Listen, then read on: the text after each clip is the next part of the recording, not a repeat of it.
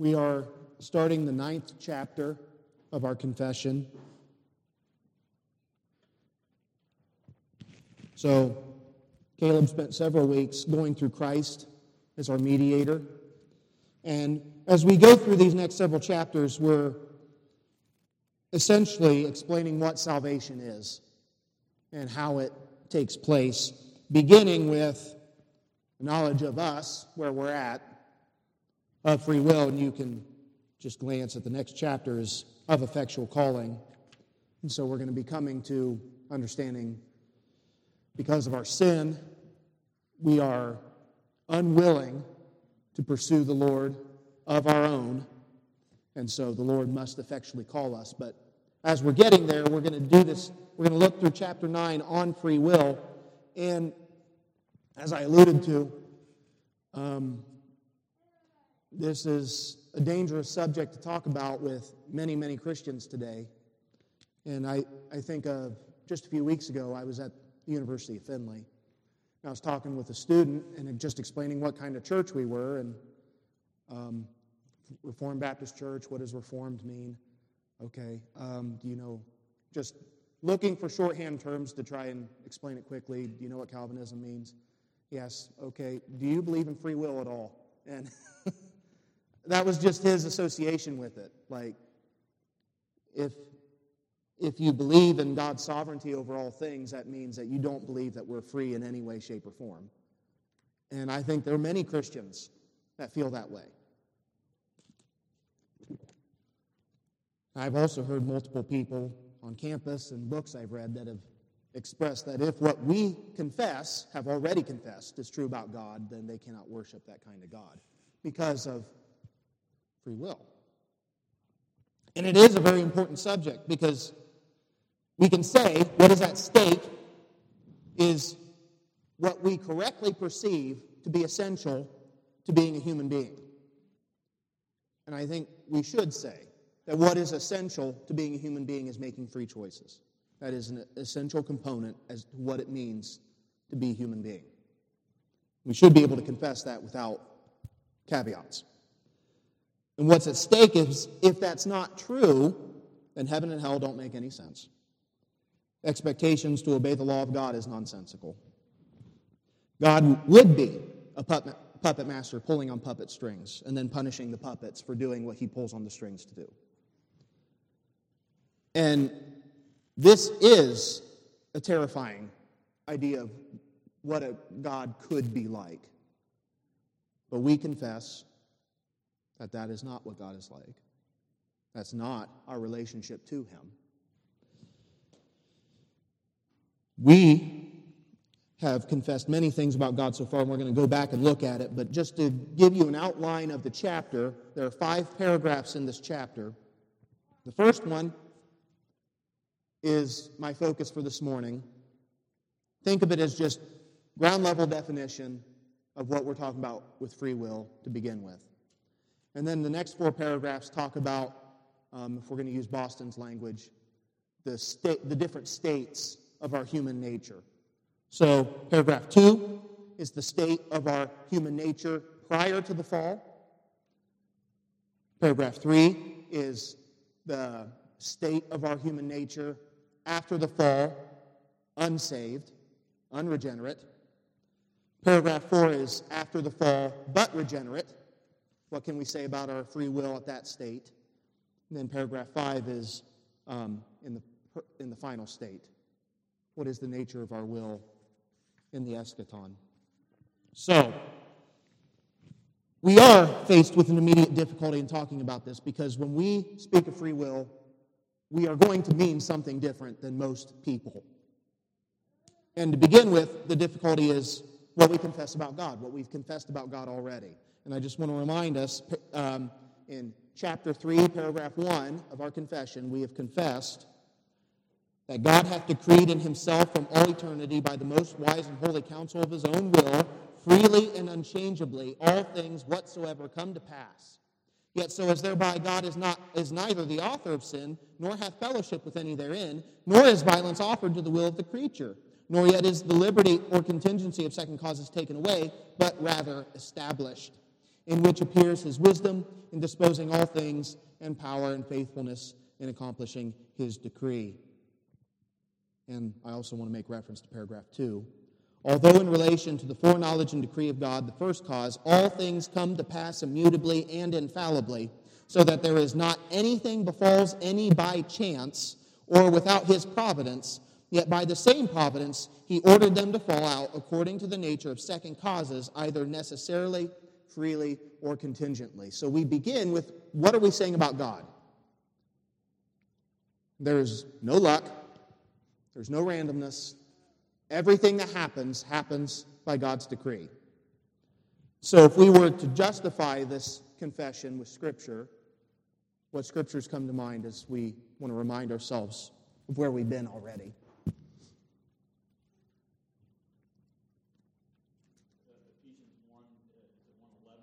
Yeah, 111.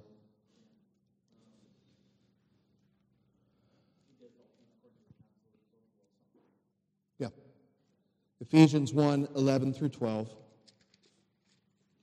In him we have an, obtained an inheritance, having been predestined according to the purpose of him who works all things, not some things, not a few things, but all things.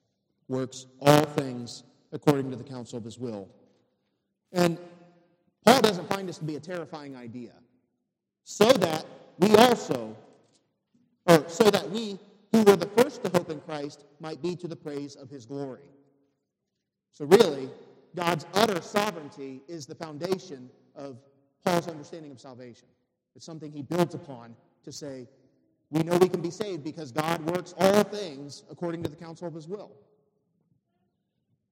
There's a few other texts that I have. Um, any other texts that come to mind on this subject? Regarding the no luck bit, Proverbs 16:33 is a great um, text to have in mind.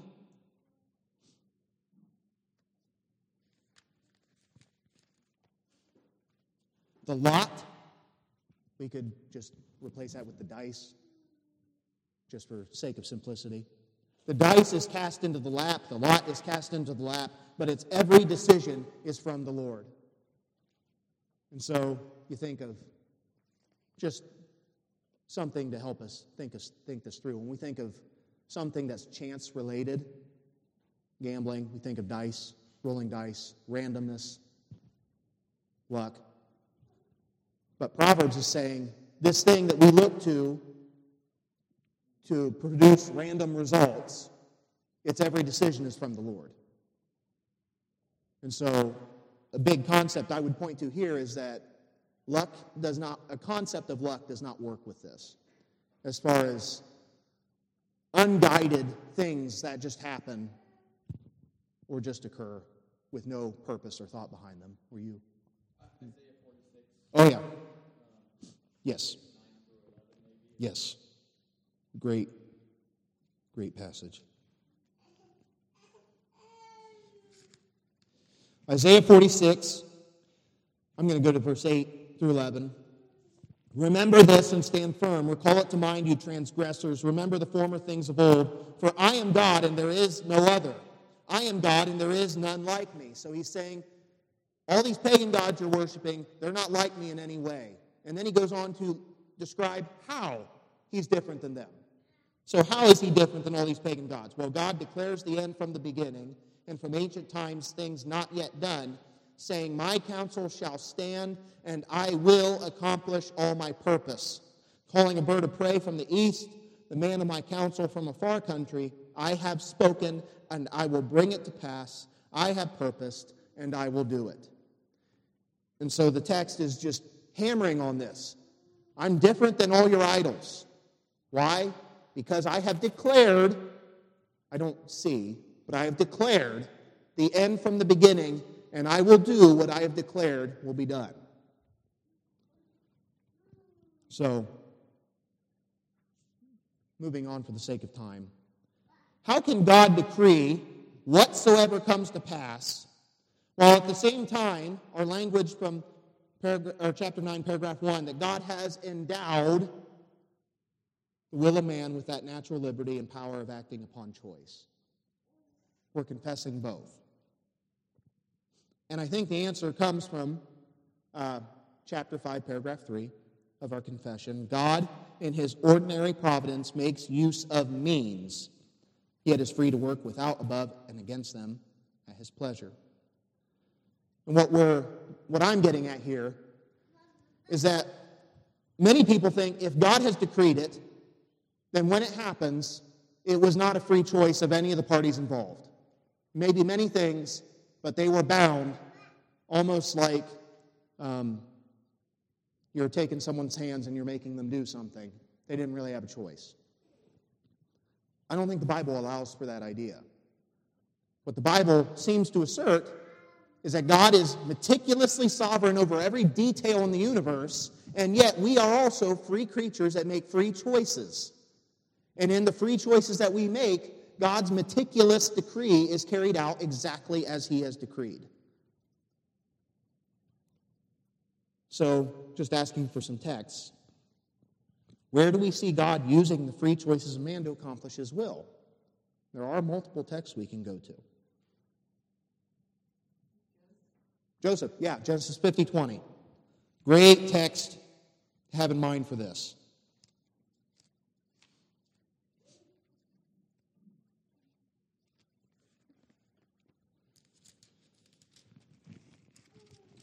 Genesis 50 20. As for you, Joseph's brothers, you meant evil against me. They meant it. They freely did what they did, intending evil for Joseph. No one coerced them into doing it, no one forced them into doing it. They did exactly what they wanted to do. But God meant it, intended it, which is an interesting language. Joseph's brothers did what they did, intending what they did for evil. God also has intentionality in this, but for Joseph's good, to bring it about that many people should be kept alive as they are today. So you have the language of intentionality, both from Joseph's brothers and from God, tied to the actions of Joseph's brothers. I think it makes a lot of sense to see this as Joseph's brothers freely doing what they want to do in carrying out God's meticulous decree. Any other texts that come to mind?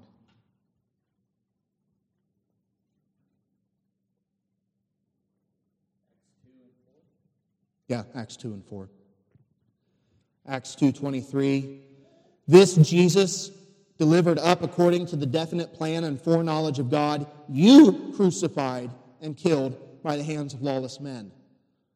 And Someone could say, well, which is it? Was it the wicked, lawless men that killed Jesus, or did God decree it? Implying that if God decreed it, then the wicked men aren't responsible because God decreed it. Could anything else have been done? But the Bible does not speak this way. The Bible speaks, again, in a way that free creatures do free, freely chosen things that they want to do and God is also working his will through these things.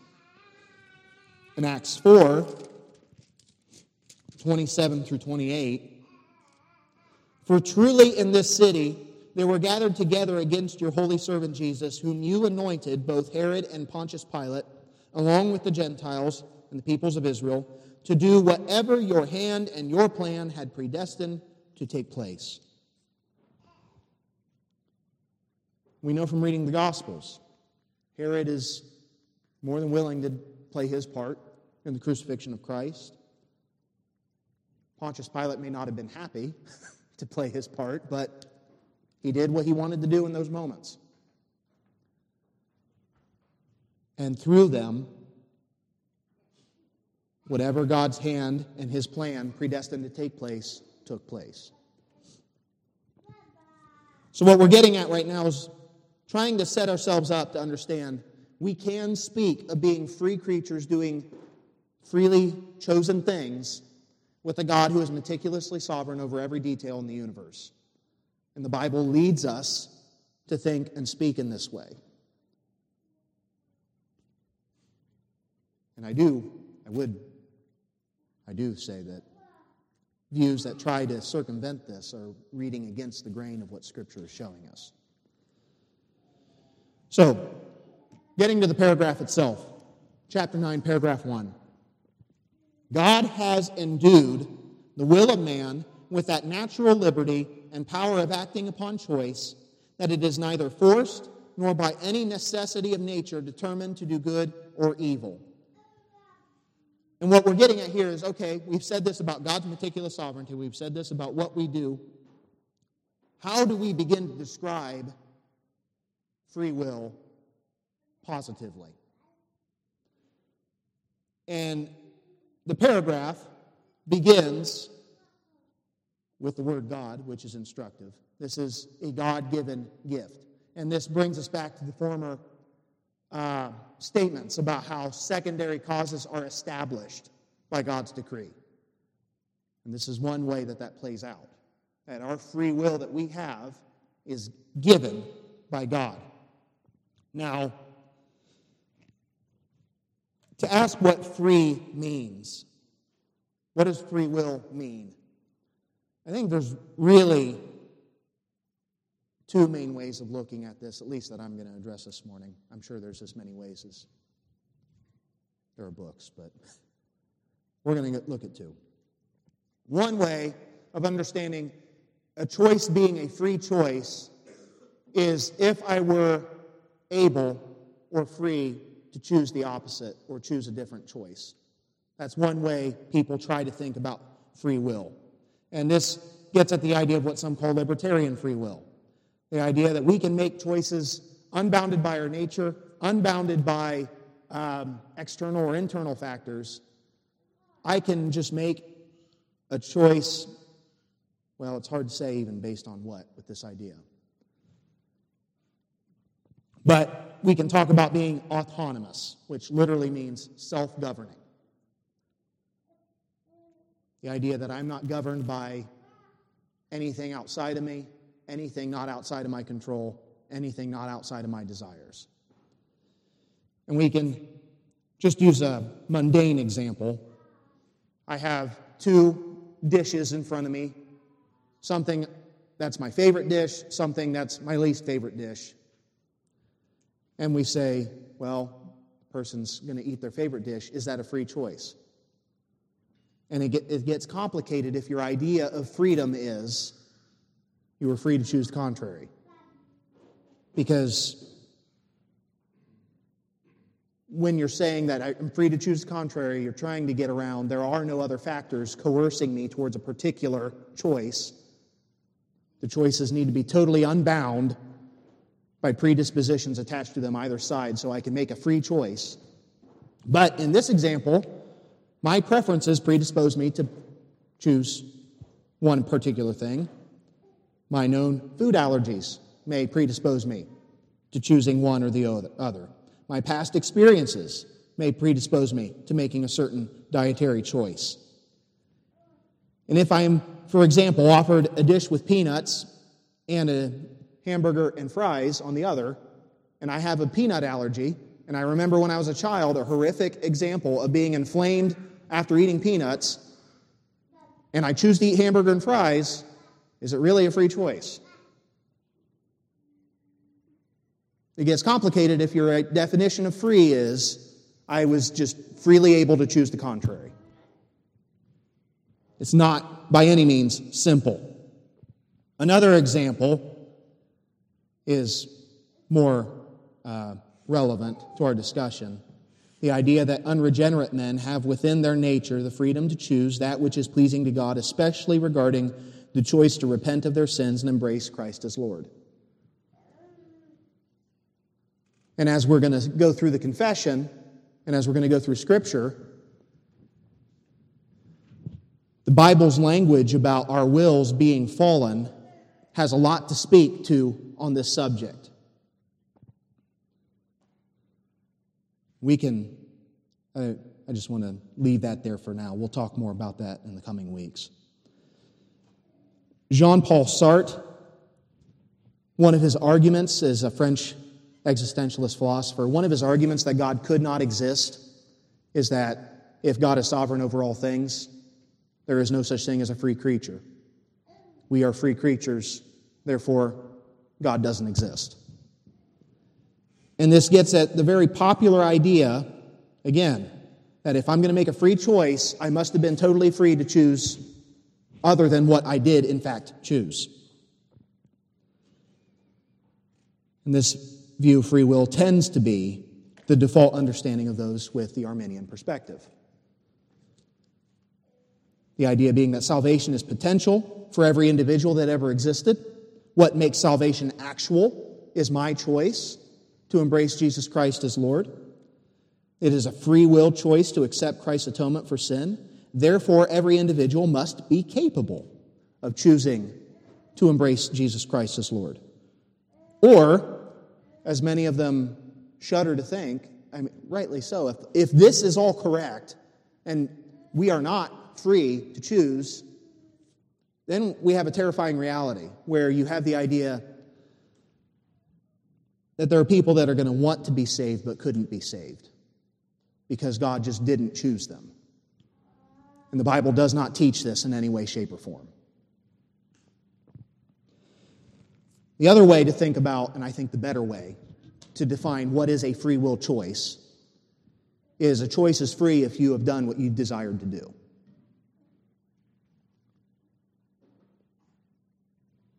And I think this is much more fitting with the biblical data, the biblical way of explaining things, that you have done a free will choice if you've done what you wanted to do. At least in broad philosophical terms. Um, Jonathan Edwards, I think, is really helpful here. He says, Free moral agents always act according to the strongest inclination they have at the moment of choice. So every decision you make ever about anything in the moment of making that choice, it's because it is what you most wanted to do in that moment, given the choices available to you, given all the variables that you factor at light speed, you end up doing what you most want to do in that moment. And I really have a hard time thinking how this could not be the case. I'm up here right now because, due to various factors, this is what I most want to do in this moment. Uh, it may not mean that I am giddy with excitement to be up here. But it does mean, given all the various factors, given my role as an elder in this church, my relationship with all of you, my desire to teach this subject, all of these different things coming together culminates in a desire to be up here, which I'm acting upon. If you're sitting at home on the couch, you begin to feel guilty because you've sat on the couch for a few hours and you decide, I want to sweep the floors. It's because not you're excited to sweep the floors and this is your favorite thing to do in the world, but you've decided in the moment that you get up, you want to do that more than you want to continue laying on the couch. I, I think it really is pretty simple when we consider it in terms like this. We make all decisions that we make based on what we think best or what our affections desire most. And with this in mind, I want to look at Genesis 3 because you see both at play in this first decision that Eve makes.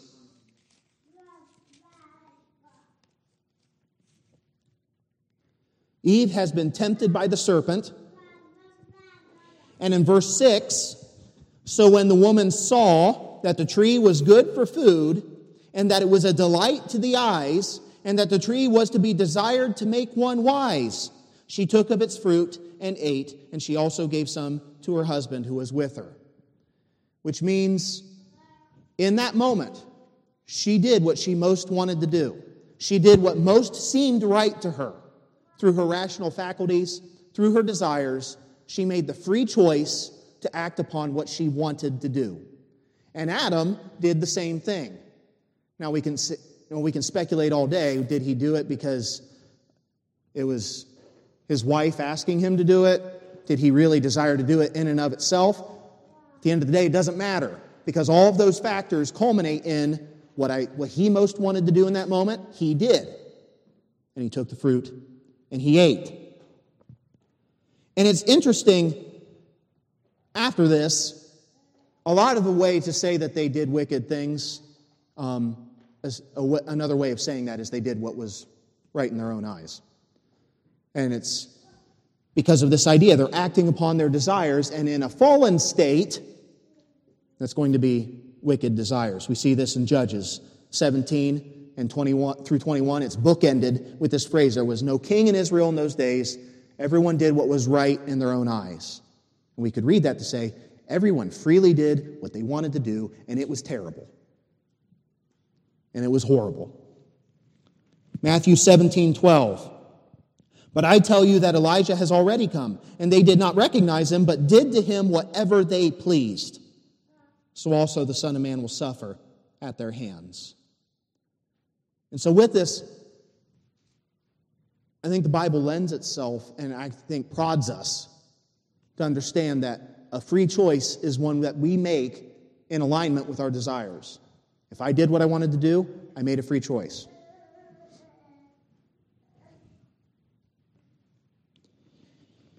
Going on through the language of the confession, the will of man has natural liberty of choice. And the language can be funny because when I first read this, I thought that natural was a, like a, I am, by, um, what is natural to me as a created human being is liberty of choice, which I guess can be read that way, but it's more, the liberty is bound by nature, is what the language is getting at. By natural liberty of choice, you're given a liberty of choice bound by your nature. That's really what the language is getting at. And so that's why the confession goes on to give these four different states what that's like in the unfallen state, what that's like in the fallen unregenerate state, what that's like in the fallen regenerate state, and what that's like in the future glorified state. In all of these states, man is rightly called free. And another major theological problem with the idea that freedom is defined as the freedom to choose the opposite or contrary is that then you'd have to say we're not free in the glorified state because we all confess that there will be no sin in heaven. I will be totally removed from the presence of sin, from the power of sin, unable to rebel against God, and I praise God for that, and I look forward to that. But according to pop, the popular conception of free will, then you would say, well, you're not a free creature then. Nor are you even really a human being then. But according to what we've been discussing, I will do what I most desire to do, and my desires will be good. It'll be wonderful. And I will be a free creature.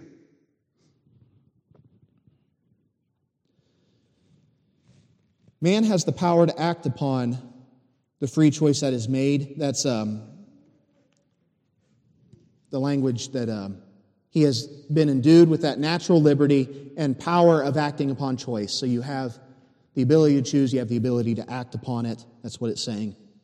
That is neither forced nor by any necessity of nature determined to do good or evil. Now, no one's going to be able to say, as you've probably heard, I did something bad, I was caught, the devil made me do it. That, ex- that excuse will never fly. The opposite is also true that on the final day of judgment, there is no one who's going to be able to point to God and say, You made me do it. It will not fly, it will not work. Because we are free creatures doing what we freely choose to do, what we most desire to do. And outside of God's reaching out to us and regenerating us, we will freely choose to do wicked. We will freely choose evil every time. And God is justified in punishing us for the evil that we freely choose to do. We can ask the question, what is good? And it's interesting that the word good shows up in every paragraph here. So, uh, so at paragraph one, nor by any necessity of nature determined to do good or evil. Paragraph two, um, man in his state of innocency had freedom and power to will and to do that which was good and well pleasing to God. In paragraph three, man has fully lost all, all ability to will any spiritual good. Paragraph 4. When God converts the sinner, he freely gives, he, he frees him from his natural bondage under sin, and by his grace alone enables him freely to will and to do that which is spiritually good. And the will of man is made perfectly in paragraph 5 and immutably free to good alone in the state of glory only. So this word good shows up in every paragraph. And we, we could ask, what does it mean? What is good getting at here? And I think we have to say that there's some idea of conformity to the law of God behind this idea of good. There's some idea of conformity to God's nature, which gets back to what we've said before, even prior to the fall. Man had God's law written on their hearts. There was, an, there was a proclivity to do good prior to the fall. There's a definition as to what good is prior to the fall and through all of human history. And the paragraphs couching all these things are will in terms of whether we, how we relate to that standard, how we relate to that standard of good. Which gets to another thing we should say about defining free will. I think it is very helpful to think of it in terms of we do what we most want to do at any given moment. But the Bible does have another way of talking about it. And so Galatians 5 1. Galatians 5:1 says, "For freedom Christ has set us free. Stand firm therefore and do not submit again to a yoke of slavery." So what does freedom mean in this context?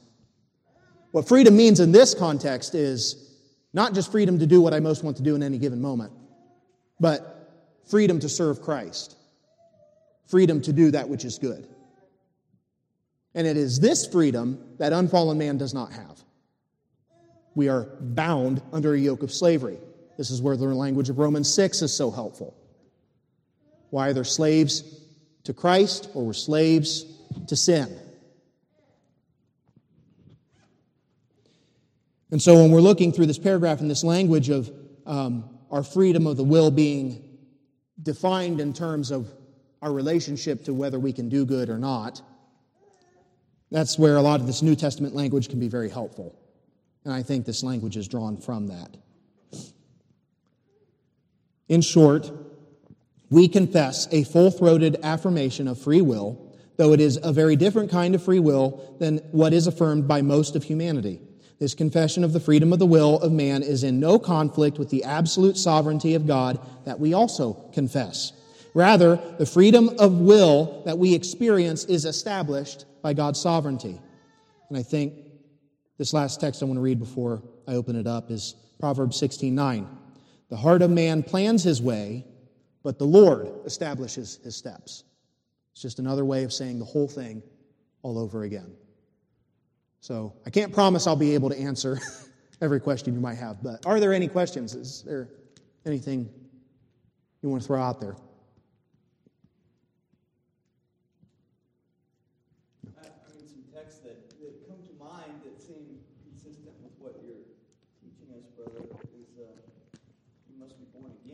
Yes.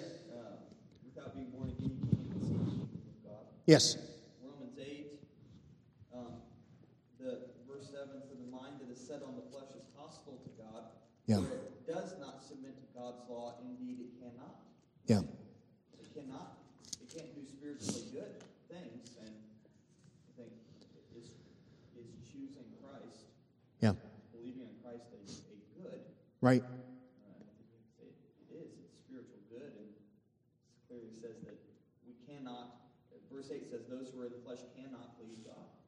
Well, in Hebrews 11, 6 is right along the same lines. It's, um, and without faith, it is impossible to please Him. And obviously, repenting of our sins and embracing Christ as Lord is pleasing to Him. But without the gift of faith, it's impossible. Heather?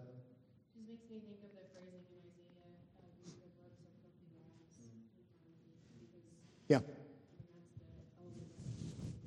Right.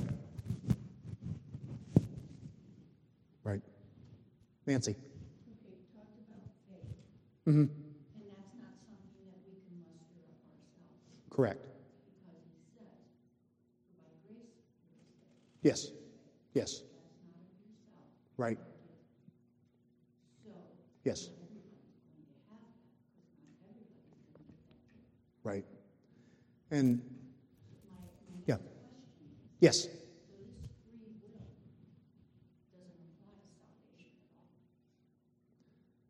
Not in the, not in the sense that we as fallen creatures, none of us will ever choose.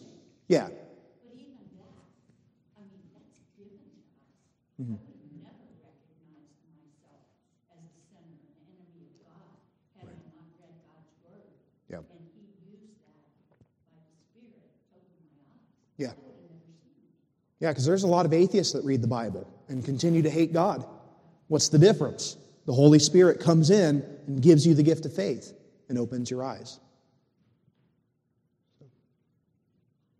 I guess it's sad that, I mean, in the world's perspective, is the exact opposite. They think that we're, made to make these decisions, that God's controlling us or whatever. But if you look at Paul's life, when he says, you the things that he wants to do, the things that he don't Yeah. things that he don't want to do, the things that he does, Right. it shows that Christ is not the enslaver. Sin is the enslaver. Sin is the one that bounds us and enables us to not make a free choice until Christ comes in and breaks that. Yeah. I mean, it's very easy to see, you know, just from the life of Paul that, you know, he wants to do, he doesn't do. Yep. And I think that language still fits well with Edwards' uh, description because I don't think Paul's intention is to give an, an academic dissertation on the nature of free will. What I think Paul is getting at is there's a war going on inside of me. And I don't identify with the sin that rages up and commits sin. I identify with Christ who's in me. And I think that's really what Paul's getting at. So we have to end it because we're running out on time. So let's pray.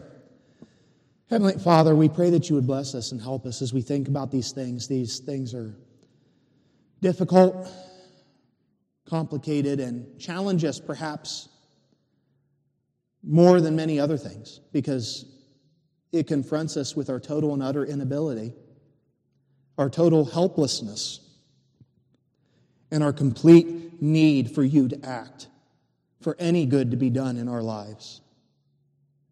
I pray that you would help us as we reflect on these things. In Jesus' name, amen.